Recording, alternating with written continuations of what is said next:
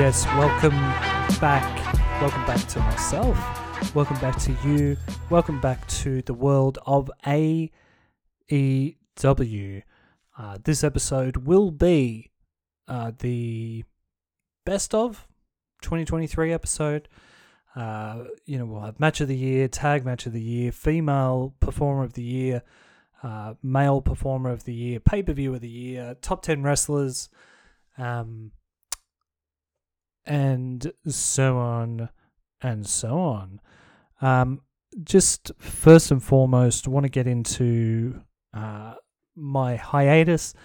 Um, wrestling for me got a little bit too. Um, I don't know. I got a little too in the weeds with uh, my feelings about wrestling, and um, I just needed a break. I think after all the drama of CM Punk and the Bucks and and Jungle Boy Jack Perry and the just the constant fucking uh, negativity around AEW. I mean, it really it has been really interesting to take a step back and dip in and out a little bit of n- wrestling news and just watch the weight of 45 years of, of industry contacts and everything like that that WWE has really have a uh, a say in AEW's fortunes and things almost becoming a self-fulfilling prophecy. I mean, if you talk about something being shit long enough, people will start to believe it.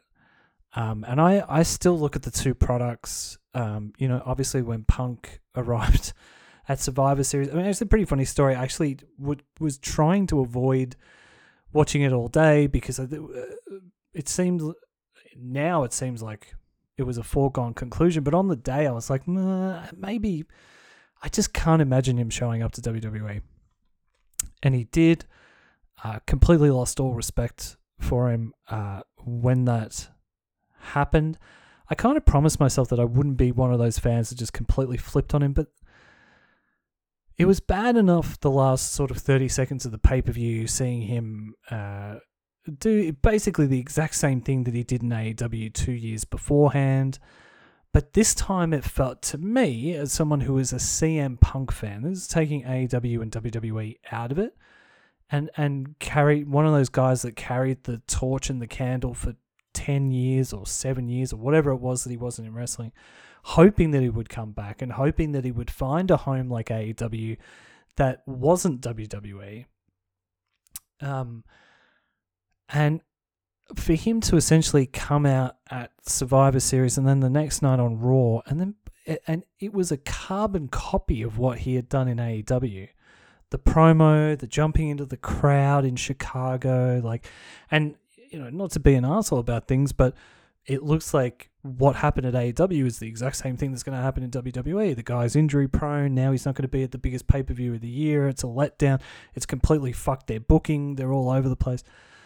Um, but once I saw him do the exact same thing in the Fed that he had done in the in AEW, I was like, oh, you're full of shit. And this is all a job and an act. And I and of course it is. Of course it is. He's a performer. He's not you know, he it's he's Phil Brooks who has a wife and a dog and a house. CM Punk is a a myth and a character that he has invented that he's played over the last 20 years.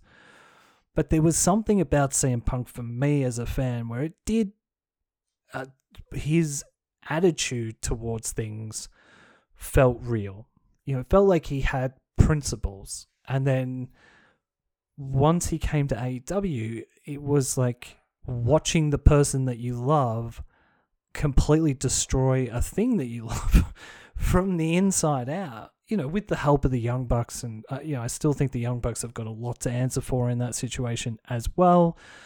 Um, maybe Kenny a little bit, Jungle Boy. I mean, it'll all come out in the wash. Everyone will release books eventually, and all these guys when they're older all have fucking weekly podcasts where they all talk about they'll probably all end up being best friends and doing a podcast together but i just felt like and i don't know if you guys got to this point with aew where it's like i just need a break. I'm, I'm going to keep watching the product and i did. And i you know tried to do some tiktok stuff and i tried to do some stuff on threads. I was doing you know, it's like maybe podcasting isn't the way to to sort of get the message out about AEW, and uh, and I thought the last three to six months of booking had been really solid, especially when you consider like Adam Cole was injured, CM Punk was fired.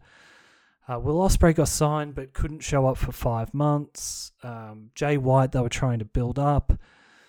Uh, Kenny Omega, Kenny Omega's injured. There's shit going on with Chris Jericho, which isn't great either.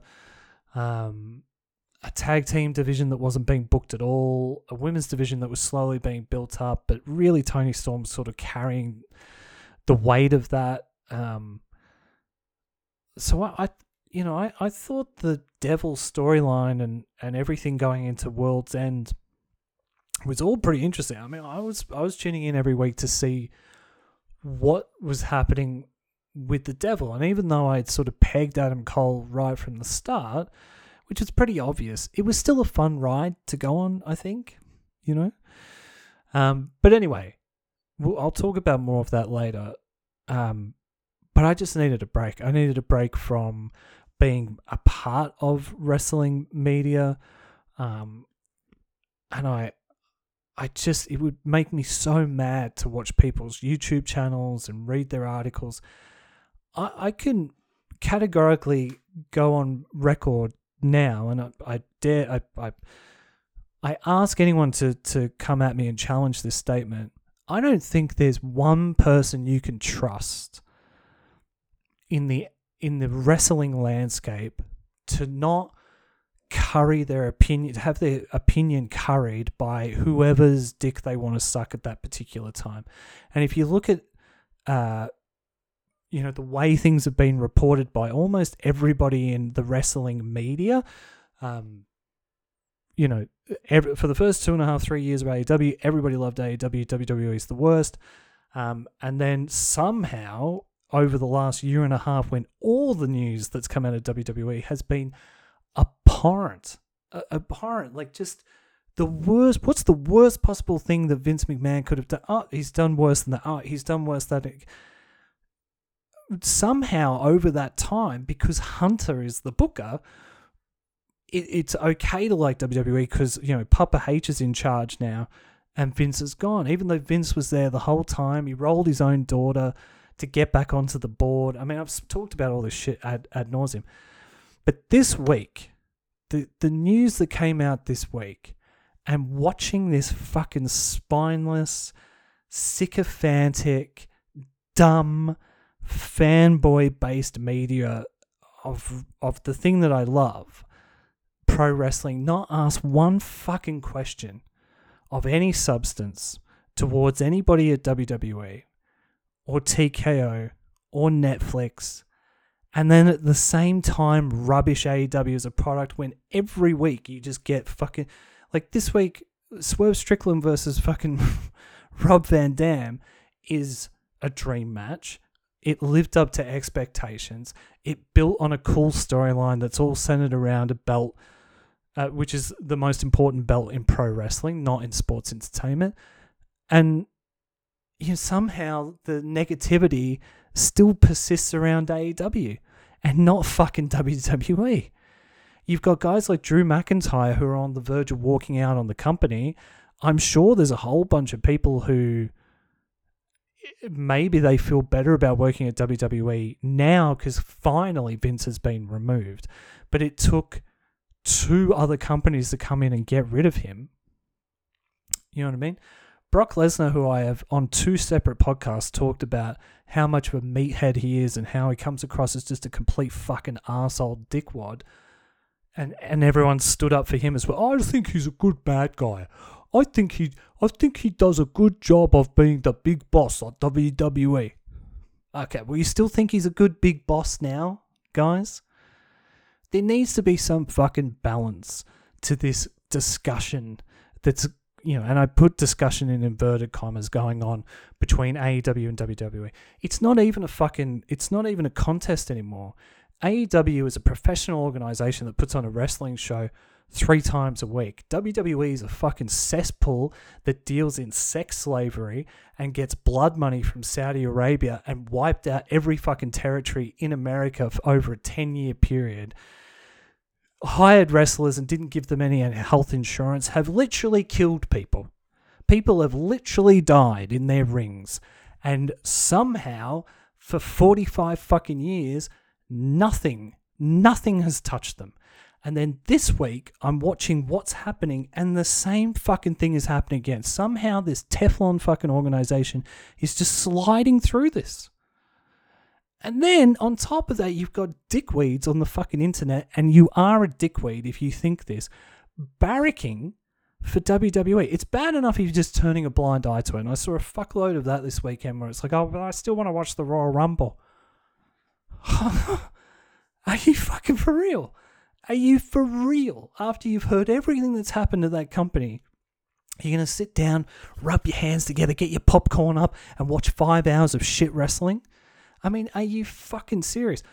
But it's worse, worse when you fucking are barracking for WWE after all of this information has come out.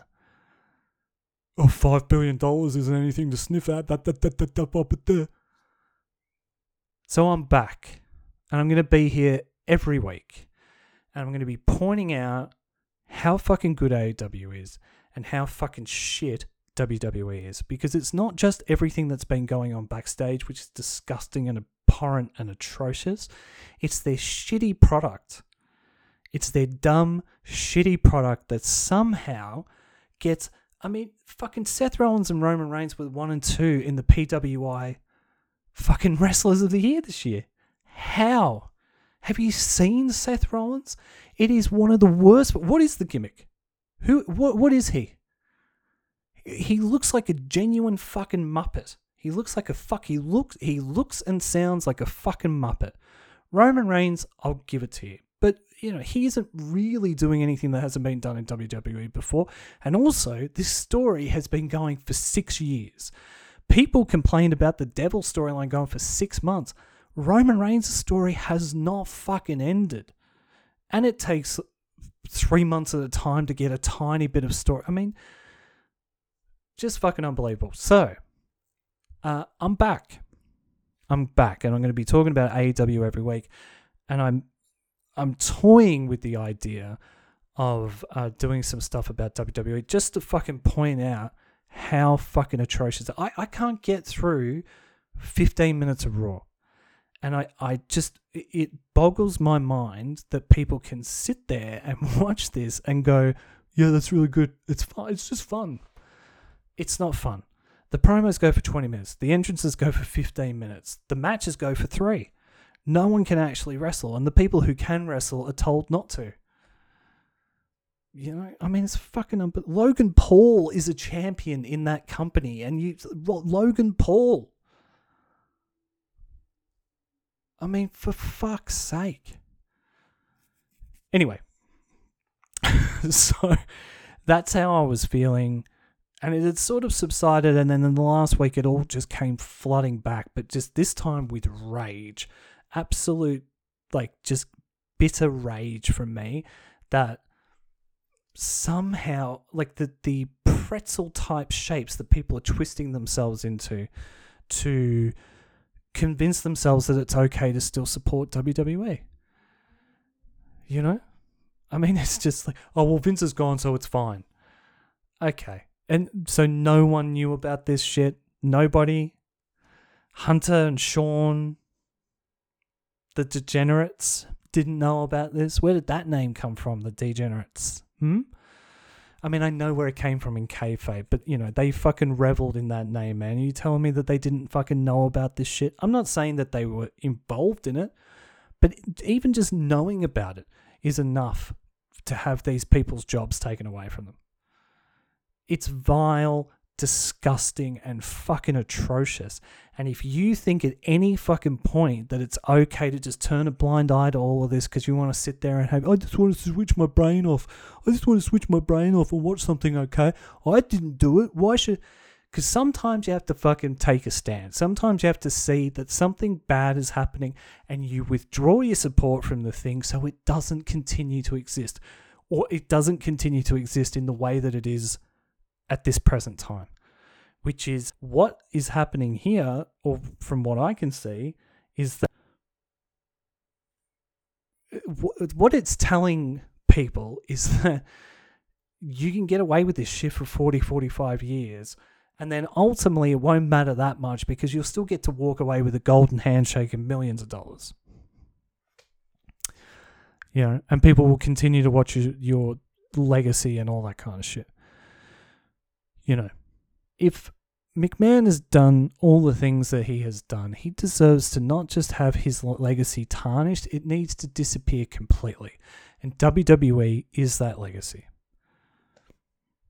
It's as simple as that. And people go, oh, what about all the people who work there and stuff? There's plenty of other promotions. There's plenty of other promotions. Wrestling in America would be much healthier if WWE didn't exist. People would go to AEW, people would go to Impact, people would go to MLW, GCW, though all of those promotions would get bigger and larger. We'd probably go back to more of a territory system. It'd be better for everybody. And away we go. So, but yeah, like I said, I will be back every week just to try and even the ledger slightly because it is absolutely flabbergasting how piss weak and lily, uh, lily livered every fucking wrestling journalist uh, that I know or have ever read or ever followed has been the last two weeks. You know, where where are the where's your journalism now? You trot around all fucking year calling yourself a journalist, even though none of you have got fucking degrees in journalism or communications or anything like that. You've never fucking, you've just started your own fanzines and then somehow managed to be able to put a little fucking pork pie hat on with a press card in it and call yourself a journalist. Well, right now is a time for you to actually be fucking journalists and ask some actual fucking questions. And I haven't seen any of you do it. All the people you love, Sean Ross Sapp, Dave Meltzer, Bryan Alvarez. Fucking, I heard Alvarez the other day fucking covering up for the boys immediately, like two days after the news came out oh, well, you know, this is atrocious what Vince has done. And this is, everyone has decided, and this is the mandate, and I don't know whether it's come from Hunter or TKO or whoever the fuck, but the mandate is say whatever you want about Vince, John Laurinaitis, and Brock, but everyone else is okay. Leave Hunter alone, leave Shawn alone, Steph's fine, Shane's fine. All of these people are fine. Anyone who might run WWE in the future, leave them alone. But the people who've been punted and you don't have to worry about any retribution from them, go you can go after them as much as you want. Well, guess what? The journalism's already been done on those people. The Wall Street Journal is the only place that has had, which is insane, is the only place that's had a beat on Vince over the last five years. And they're the only people who have done any real journalism around this subject. So if you've got anyone that you listen to or watch or follow calls themselves a wrestling journalist or whatever the fuck, and they're not getting up in arms about this story or they're not asking questions of people in positions of power at WWE when they have that access, then they're no one that you should be following. They're just not. Uh, and people that I had some respect for, I've completely lost respect for this week. You know, just like, ah, Vince is disgusting. Hey, how bad is AEW? What happened to AEW? Fuck that. Fuck that dot point. Okay? Stop pushing the agenda of whoever's fucking paying your bills from WWE. Okay? It's time for you as wrestling journalists to actually do some journalism. All right. So that's where I was. That's where I am now this is what's going to be happening. There will be an AEW weekly show each week, no matter what. When there's a pay per view, there will be an additional episode that week. Um, and like I said, I'm I'm sort of tossing up whether to do some whether to, um, I might do a news one or WWE. I don't want to promise anything as far as that's concerned outside of the AEW shows. Um, it might just be that I talk about that stuff at the beginning of those episodes, but I know if you're coming for AEW, you don't want to hear about WWE. So you know, I might just drop small little rant episodes or something like that. It's probably not a bad idea. And if you want to listen to those, you can listen to those. Um, but anyway, thank you for sticking around, coming back, jumping on board. Um, this is an AEW podcast made by an AEW fan for AEW fans. I like to think that this is a safe space where I'll try and debunk some of the bullshit that's getting spoken about about AEW. Um, I am a self proclaimed wrestling journalist. I have written for numerous uh, wrestling publications like Month- Monthly Puroresu in Japan, um, and have been a host of uh, a couple of different wrestling podcasts 15 Minutes of Doom, Wrestle Wolf, uh, and guested on a, a whole bunch of others. So I do have some experience. Um, and I'm just obsessed with wrestling. And trust me, look, if I could, if there was a way where I could let my, you know, if it was moralistically, if I felt like it was moralistically okay to watch WWE, I would absolutely watch it. I would be like, this is shit.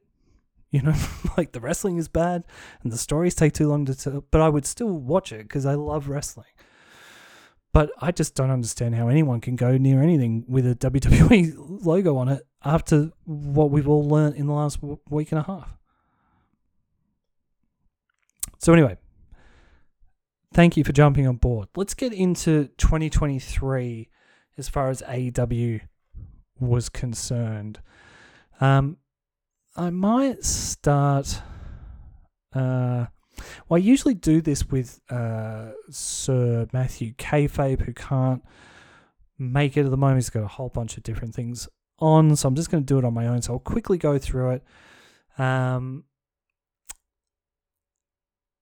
what do I want to start with? I think I'll start with uh, biggest debut or best debut. We used to always argue about the word debut because debut sort of is sort of means like first time, but I always sort of took it as someone debuting for the company. Uh, and for me, it was Adam Copeland at Wrestle Dream at 20, uh, uh, Wrestle Dream 2023. Uh, I think Matt, if Matt was here, he would have picked CM Punk and Survivor Series, which is probably fair enough. Um, even though I fucking hated it, it was a big news story. But for me personally, as an AEW person, um, seeing Edge or Adam Copeland in AEW was just as big a surprise and something I didn't expect to see as much as Punk in WWE. And um, it was, I think, it was right at a point where AEW just needed something, just needed a good news story because of all the negativity that I've talked about previously uh, with the the wrestling media, and it was it was huge and it was great. It was a great way to to um, sort of cap off the um, the pay per view. Um, and I think I think the way that um, you know, Adam's gone about his business in AEW has been really cool. Um, you know, again, I see negativity about this where it's like, well, he's just wrestling no names. That, again, you're not, if you don't know who the wrestler is, it doesn't mean they're a no name. But also, the no names that you're talking about are young wrestlers in their third, fourth year in the company who are getting to have a match with Adam Copeland, Edge, the rated R superstar. And almost every single one of them, they have pushed uh, Copeland kayfabe wise, but you've also got to see what they could what they could do. Um, so like Dante Martin, for example, was a great match. You got to see what both of those guys could do. Um, but also the Edge and Christian feud is a big one for AEW. It, it, will continue to get people to watch, but it's also a big one for wrestling. These are two guys who haven't really feuded like this, who have uh, been best friends, come up through the ranks together. So I, I like the idea of Christian saying to Copeland like, "I beat you," even though he did it underhandedly, and you're gonna have to go to the back of the line and work your way back up for a shot at the TNT Championship. And the fact that these guys aren't in the heavyweight title picture and are happy to do the mid card belt just shows that they're good dudes and they understand why they're there and they're there to bring eyeballs on the product, but also to to elevate that belt. Um, but also that they're probably not. Uh, you know, you don't want AEW's main event guys to be two 52 year olds. You know, that would that would be a pretty bad sign. Um, so I, I think from an AEW point of view, obviously Copeland has been the biggest debut. We haven't had Will Ospreay has signed, but hasn't really debuted, but has also already done a bunch of work for the company anyway. So I know some people might be like, well, "What about Will Ospreay?" Well, he had already sort of wrestled for a. He has wrestled in AEW, not as an AEW signed wrestler. When he de- he'll probably be biggest debut this year, unless Drew McIntyre shows up, or Sasha Banks, or Okada, or MJF comes back. Although that's not a debut. Um, pay per view of the year, and this is just another like everything that I go through here. Uh, has got this tarnished thing on it because of the wrestling media, which is just. I mean, it's so lazy and one sided. I just can't believe. I think AEW fans just give up and go off and do their own thing and, and just don't even bother arguing about it anymore. Um, because the WWE fan base, which half of them are fucking bots anyway, are just so obstinate and loud and annoying that it just makes you not want to. AEW fans have essentially been bullied off the internet. Um, and All In was a perfect example of that. I mean, this is this is an a, just you know eighty two thousand seats sold, and then of course, like two days after the pay per view, someone's gone along to see how many people actually went into the venue. I've never seen that. I've never like I've I've never seen that. WWE, and it's on the record, have lied about attendances the whole time that they've existed. And guys like Dave, Dave Meltzer have gone and got the actual ticket sales. Right? And then, you know, and then WWE just don't say anything about it.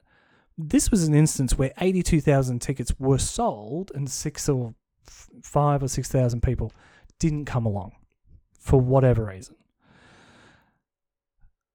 So what? You know, like, yes, it would have been more optimal optimal if they were there, but I'm sure for big events, you know, like the AFL Grand Final that happens in Melbourne, where I live every year, 110,000 tickets are sold every year. I'm sure there's a couple of thousand who don't show up for whatever reason. But you don't have, and there's some gutter journalism that goes on in this city.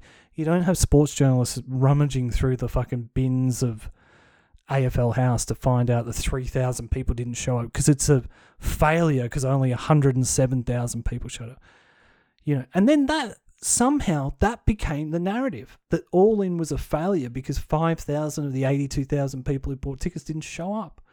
They sold out fucking Wembley. they sold out fucking Wembley Stadium. Wembley Stadium. And it was an amazing pay per view. From CM Punk's last match in AEW all the way up to the MJF Adam Cole match, the card was phenomenal. You know, the hardcore match with Moxley and Penta and all those guys, unbelievable. Uh, Ospreay and Kenny Omega, just unbe- just unbelievable.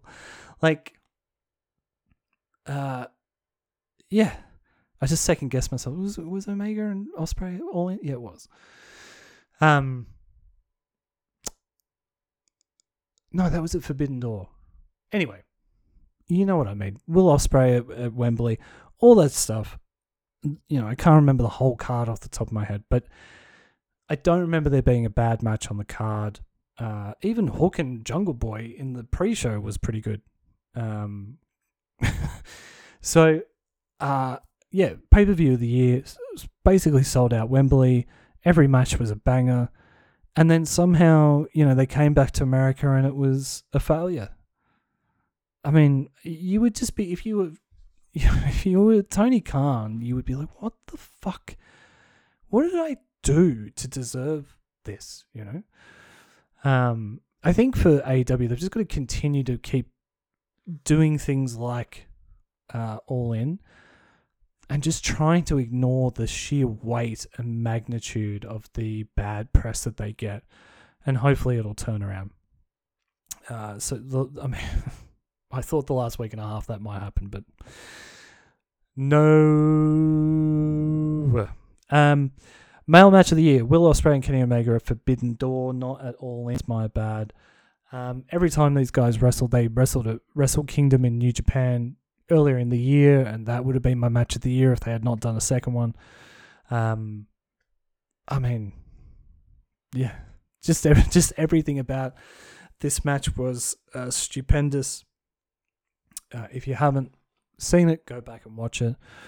Um, I was watching Kyle Fletcher this week on Dynamite, and I know the comparison has been made to Ospreay and Omega before, but um, if he ends up being a quarter as good of, as either of these guys, then um, we're in for a treat as AEW fans. But to get hopefully Kenny back, you know, I don't know how long it's going to be before Kenny's back, and have Will Ospreay in the same company at the same time with the the idea that they could wrestle, you know, on weekly TV is is just a, a one that makes you salivate, you know.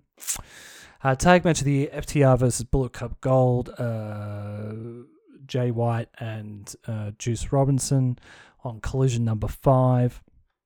Um, this was a feud and a t- like Bullet Club kind of looked like they were coming after um, CMFTR, and I think that was the plan: is that Jay White and CM Punk were going to feud after Punk feuded with Ricky Starks, which was a great feud.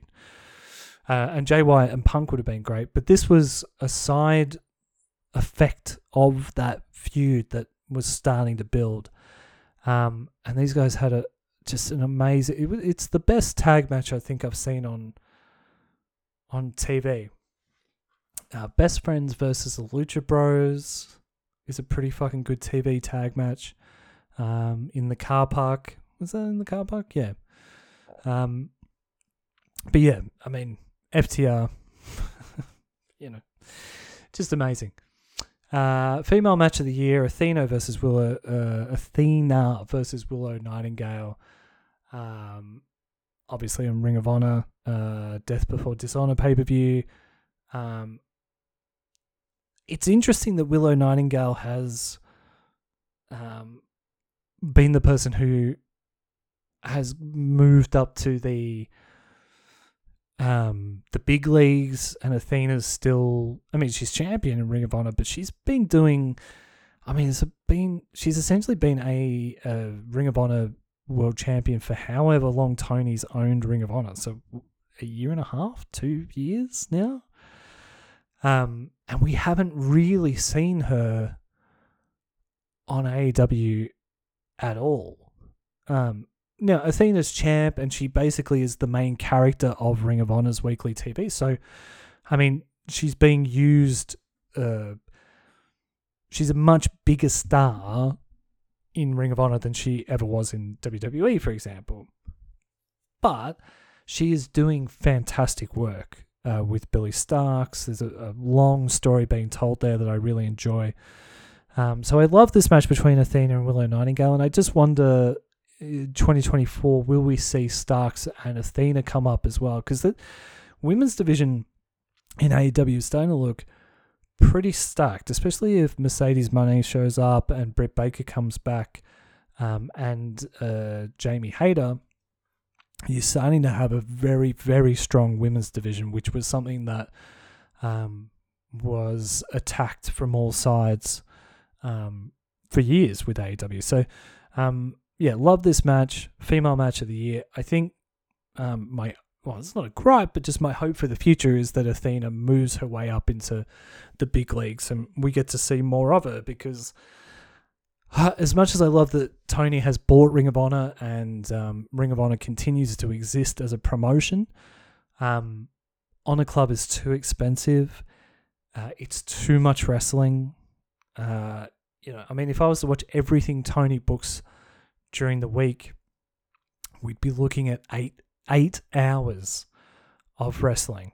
Um, and that's, I mean, it's just fucking insane. I mean, it's an hour and 10 minutes a day. Every day you would have to watch AEW. Although, when you sort of break it down like that, it's not too bad. But, um, yeah, just uh, like I'm sure they probably make some money off it because it would cost fuck all. They, they, you know, they record it on the same night as they record Collision most of the time, or they record it down in Florida. So it costs fuck all um, to put it up online. But I, I don't know. I mean, if I was Tony, I would be looking to try and get all of that stuff onto a streamer and get a big deal like WWE have done.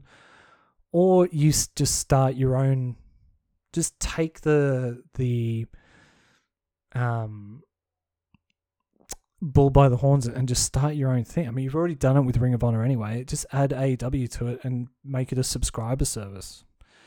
You know, I don't know what the the finances of that are. I don't know whether that would put AEW under or over or um but I mean basically outside of the US and the UK you have to pay a sub- subscription to watch AEW anyway. So um yeah.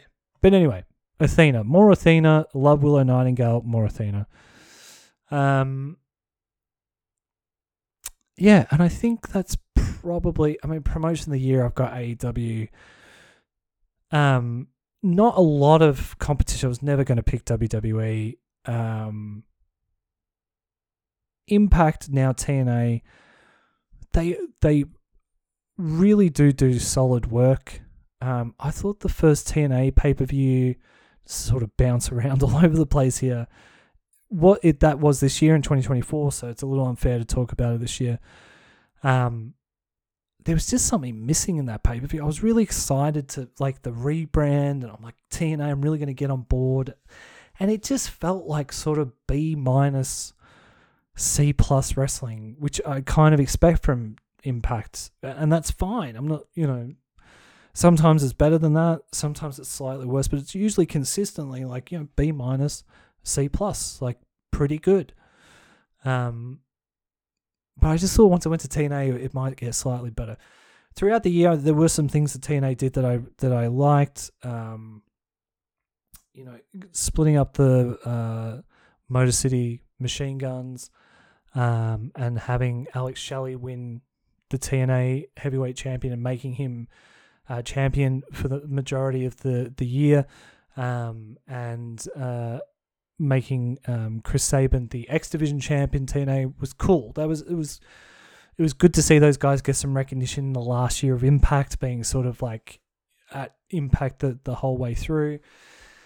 But there's a lot of guys in Impact and even in the women's division as well that I don't know whether it's the presentation and impact that makes them feel a little bit less, or there's just slightly sort of boring people being pushed. But uh, Josh Alexander doesn't do much for me. Moose doesn't do much for me.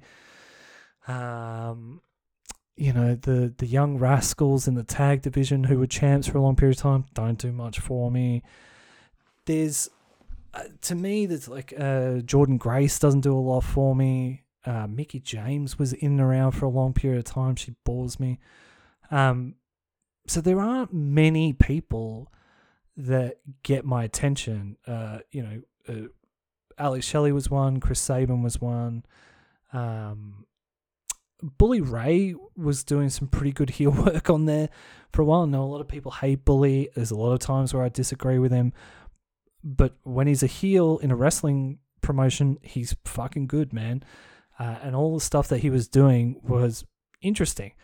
Uh, you know, he made me invest in Tommy Dreamer. You know, I, I like Tommy, but like Tommy's 55 years old and shouldn't be wrestling. I think he ended up being digital champion. There are a few people. Um, I've sort of just gone off to talking about TNA now, but uh, there are a few people that um, get my attention. Um, Ace Austin, I, I just continue to talk about how great Ace Austin is.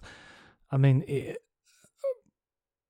I'm sure all of these companies have looked at him, but how Shawn Michaels hasn't gone and spent money to get Ace Austin across to NXT and develop him for WWE, I don't know, because he is Shawn Michaels. I mean, he is he's got all the hallmarks of being a Shawn Michaels.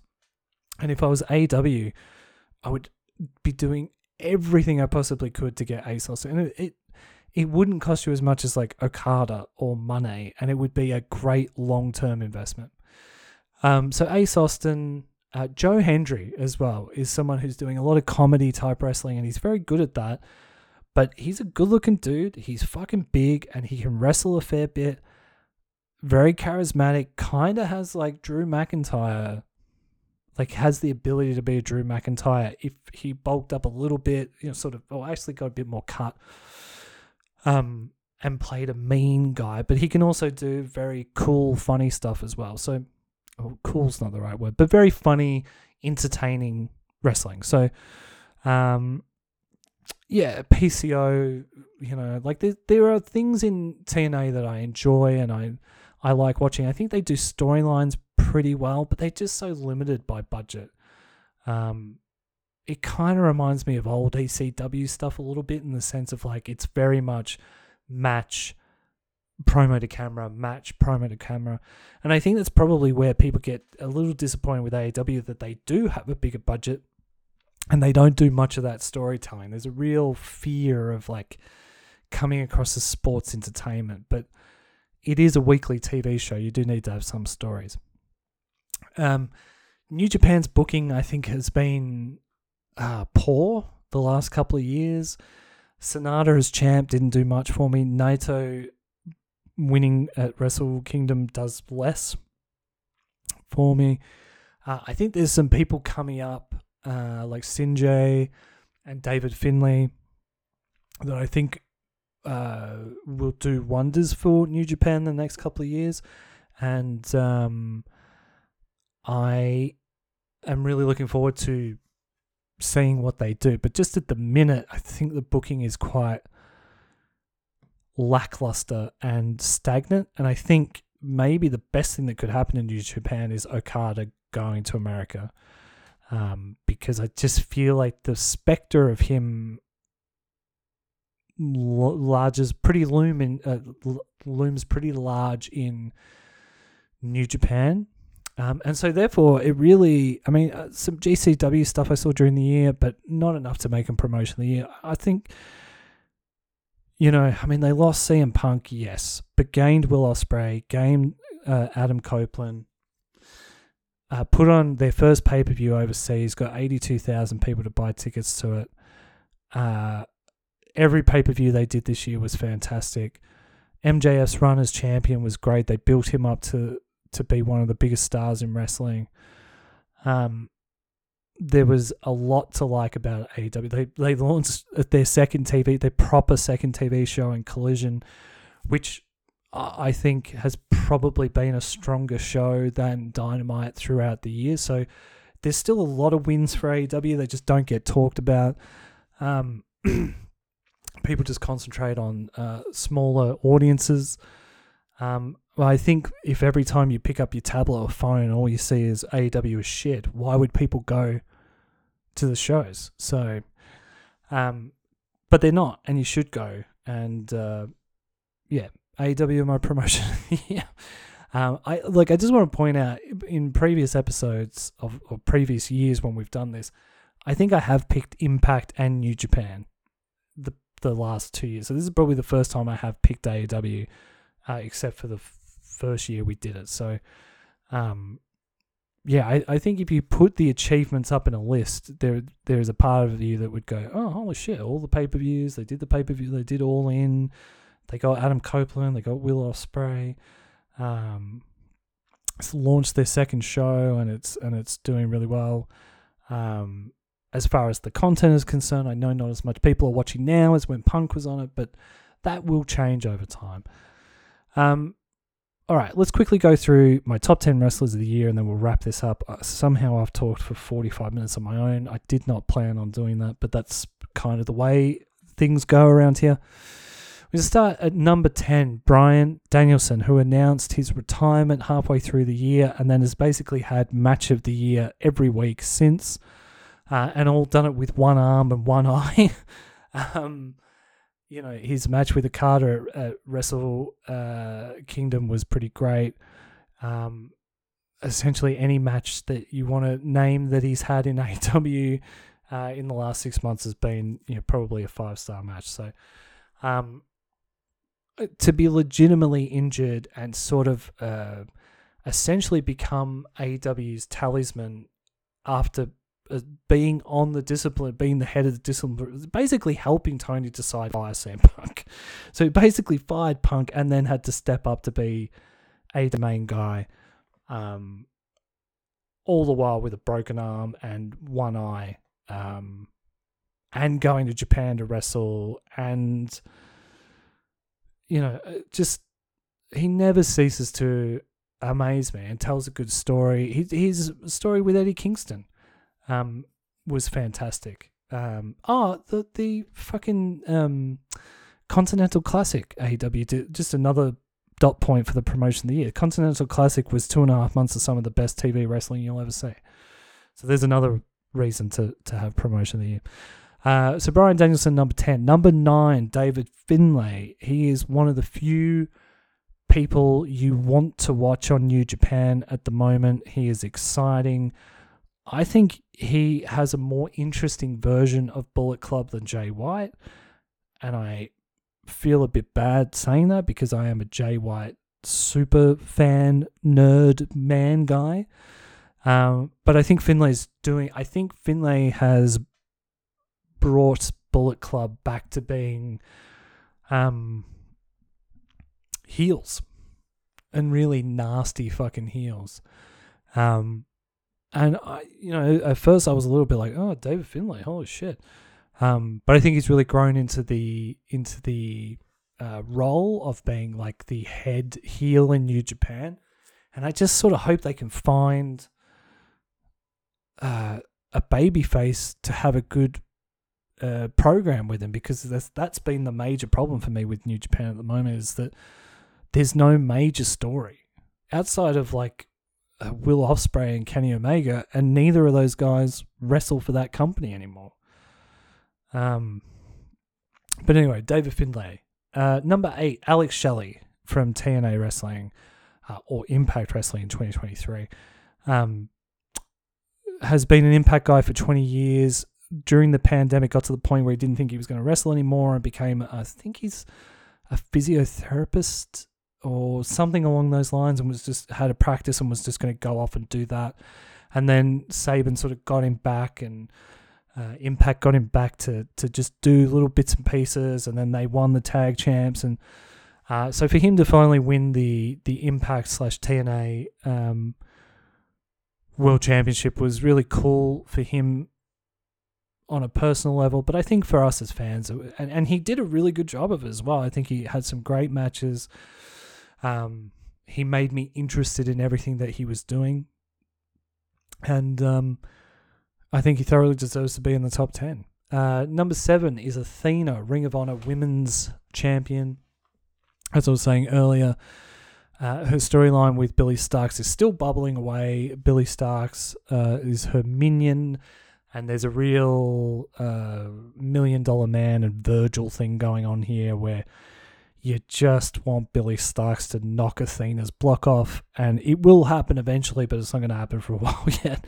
Um, but they actually their promos are great. Athena is having a lot of fun. She's very over the top, um, but is also fucking awesome and fun to watch in the ring as well. So again, I think maybe the second half of this Athena and Billie Starkz story should be told in the big leagues on Dynamite and Collision. Um, but it's probably the main thing getting people to watch Ring of Honor at the moment. So Tony's in a bit of a bind there. But um, yeah, Athena at number seven. Uh, number six, Eddie Kingston, the Triple Crown, current AEW Triple Crown, uh, well, AEW and uh, Ring of Honor and New Japan Triple Crown winner. Um, I think his story in the Continental Classic was brilliantly executed by Tony. One of the, one of the better and more subtle stories told in wrestling recently, and the whole tournament was set up around uh, him and Danielson. And uh, there's going to be this continuing feud between Danielson and Kingston uh, going up to when Danielson is going to retire. And I think it'll be Eddie Kingston that retires Danielson. I don't. I th- I think. Uh, I don't know. Danielson is a Japan, like a New Japan guy. Like he trained in the dojo there. I think he might put Eddie over on his way out.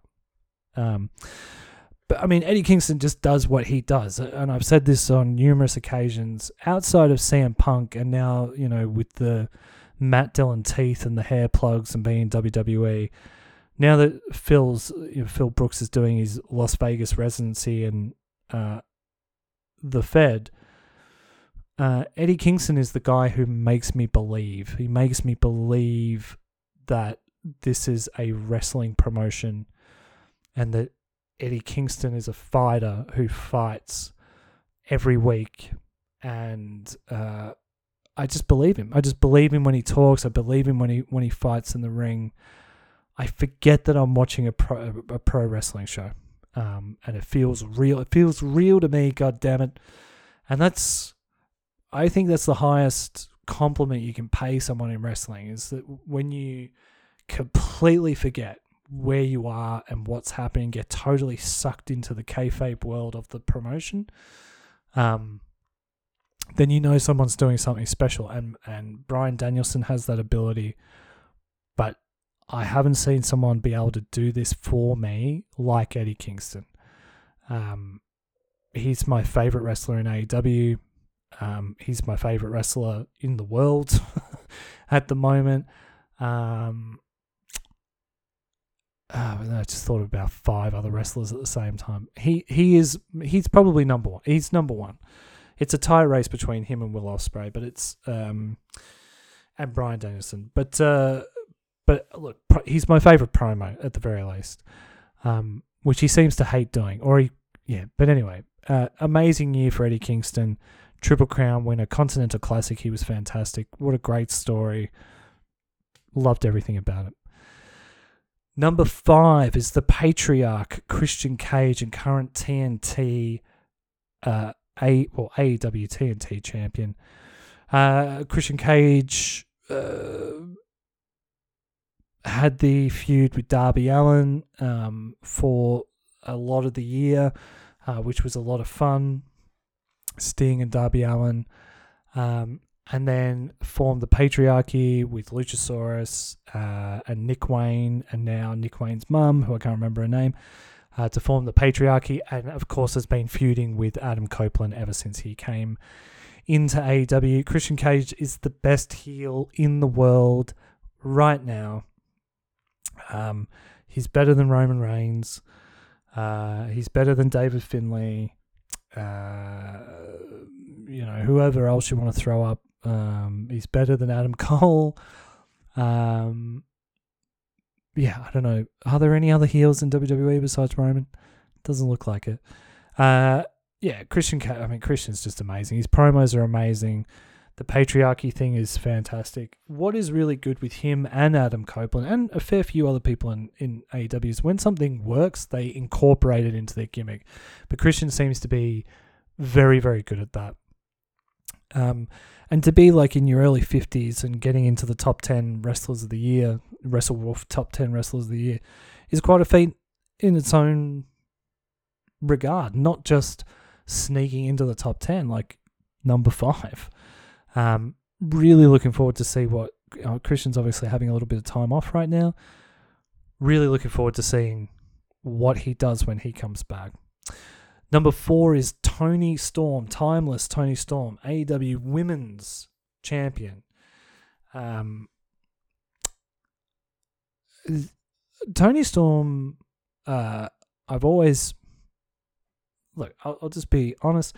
I've always had a bit of a crush on her because I thought she was very attractive. I don't really like talking about the wrestlers like that, but I like I have. I've talked about it on the podcast before, um, and I've also thought that she's always been really good in ring. Um, when she was doing the Outcast gimmicks with Saraya and Ruby Soho, there was a period of time there I was like, God, these three. Well, from a booking standpoint, I was like, okay, I understand at some point these guys are going to break up and probably feud, but that seems really easy and boring. And Toni doesn't suit this. Like being a punk rock chick with a lip curled up, she just didn't she just didn't seem like the gimmick was for her or she was enjoying it or any of that. Um, and to be fair, the Outcast is a bit of a shit gimmick. Like, a, a yeah, Saraya should just be a bad. It should just be a heel on her own. Anyway, nothing about Saraya. So Toni did one promo that was like she was this washed up star you know, what does she do now? And then it's turned into this whole like Sunset Boulevard washed up um, actress character. She is hilarious. Um, and, and this is uh, timeless, timeless Toni Storm is the reason why you watch a promotion like AEW because you see the uh, artistry happening from the wrestlers of like they come up with this idea and then it slowly the Luther gets added and then the shoe tits out watch for the shoe.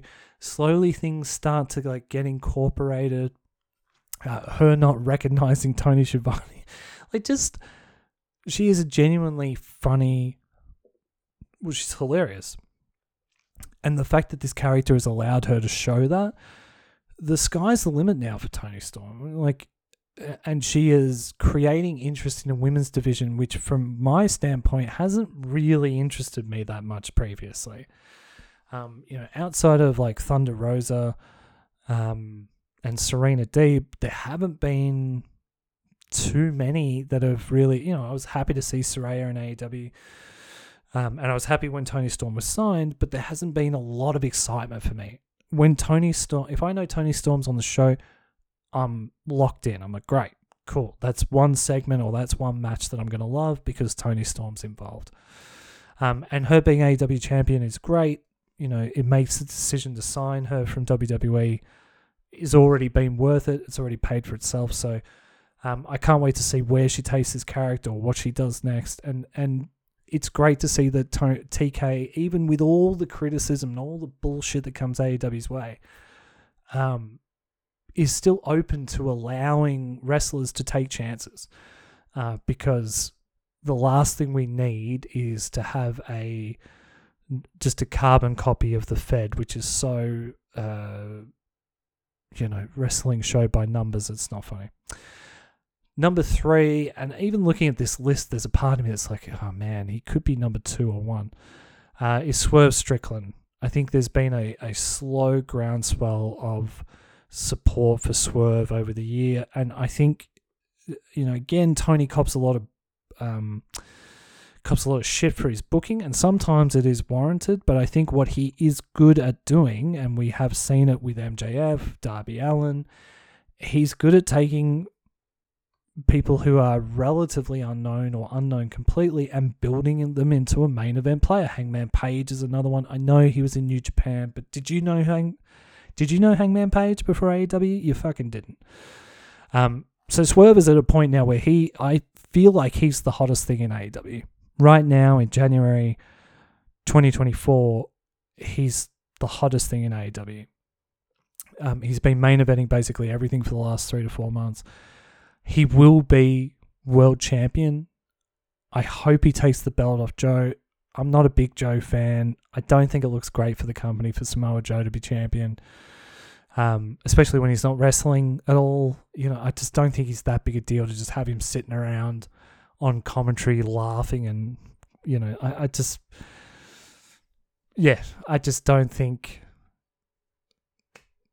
I've never been a big Samoa Joe guy. I get why everybody loves him. I understand. I respect Samoa Joe, but I think if AEW are going to differentiate themselves from the competition, then they need to invest in the younger guys. They need to do that by putting the belt on guys like Swerve Strickland. Um, and uh, yeah, I mean, like the Prince Nana gimmick, you know, again, these are sort of things that happen naturally where Swerve records a song of his own, he makes it his theme song, Prince Nana goes crazy the first time they play it, does like, you know, a little swerve when I drive dance, and now it's when he comes out, you know, you'll have 3,000, 4,000 people dancing along with him. Um, yeah, and eh, like I mean the the hardcore match that he had with uh with Hangman um is still one of the most brutal matches I've uh, I think I've ever seen. I can't.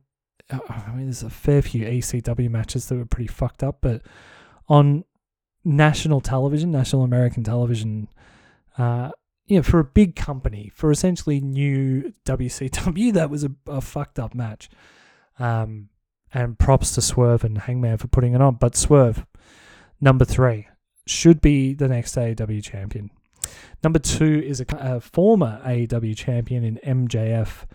Um, uh, there's a lot of mixed reviews of MJF's championship year. Look, I, I enjoyed every minute of it, and I think when people go back and look at it, whether he shows back up in AEW or does go across to the Fed, um, I think people will look at that year and go, "Fuck!" I mean, the first, you know, the first three to four months was him just being a full-on heel, and then there was the beginnings of the Adam Cole story where he was a heel but kind of a likable one, and MJF is so good at what he does. Uh, the company didn't have a choice but to make him a face. And as much as I enjoy MJF as a heel, and I wouldn't want to see him as a face forever, it was fun to see Doofus face MJF for six months.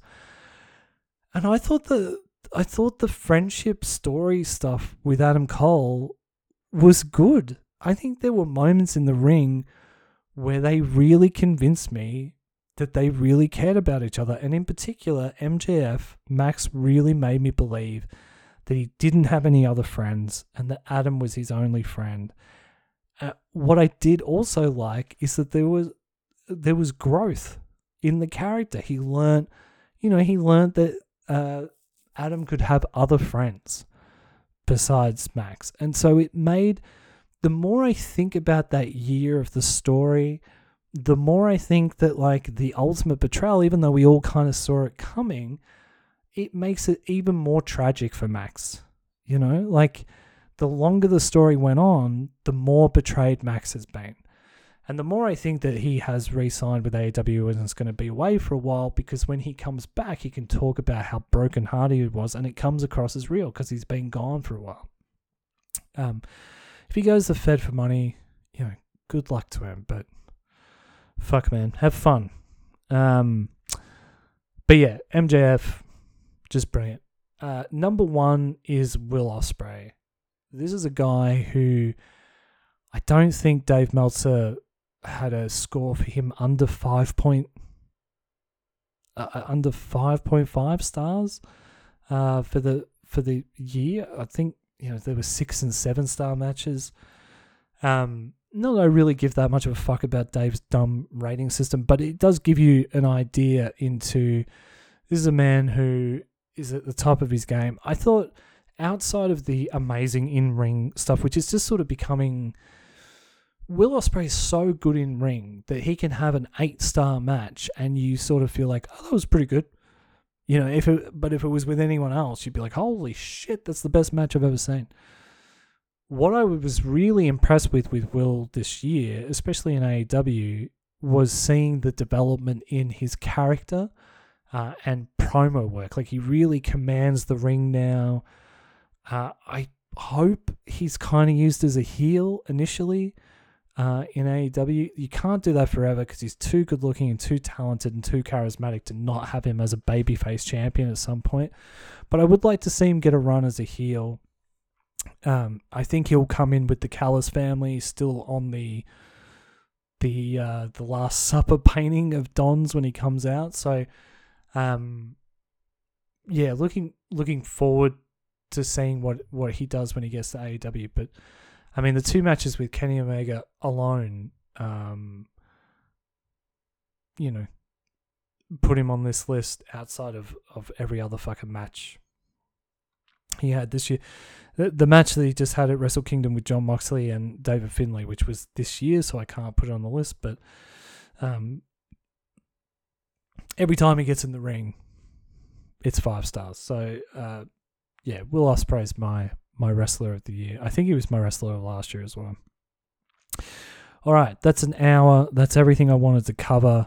Um, big rant up top, but I'd been away for three months and uh, I just have to talk about it and I'll, I'll keep talking about it um, from now on because no one else is going to. Um, so, with the weekly shows, the weekly shows will be returning. I'm going to do them on Sundays, um, Australian time. So, they, they'll drop on Monday morning. Um, so, that'll be just after Collision. Um, and uh, basically, we'll be looking at uh, storylines of the week, fail of the week, um, highlights of the week, uh, and a news segment. So we'd be looking at you know twenty to thirty minute episodes. I want to make them shorter, sort of pack everything the the good and the bad, news, good, bad, um, and sort of you know if you don't have time to watch all the all the content, um, you know WrestleWolf can be sort of a one stop shop for you to, to come and find out, you know, who's winning, who's losing, who's good, you know, should I check out the next pay per view, should I check out next week's episode, all that sort of thing. Anyway, love you guys. Thanks for listening. Um, subscribe. We're now hosted by, oh, I'm now hosted by Spotify. Um, so uh, if you want to uh, follow um, in your podcast player of choice or go along to Spotify and, and uh, subscribe to us there. It's free to do that. Um, if you could rate the podcast on Apple Podcasts, uh, that gets us into the algorithm and out to more people. Um, and uh, the more people I get out to, the more uh, it'll get people listening and talking about AEW. The bigger AEW will become, and we'll get AEW uh, back to where they belong, uh, which is being the biggest and most exciting wrestling promotion on the planet. All right, until next time, brother dudes and dudettes, have a great week in wrestling, and I'll talk to you soon.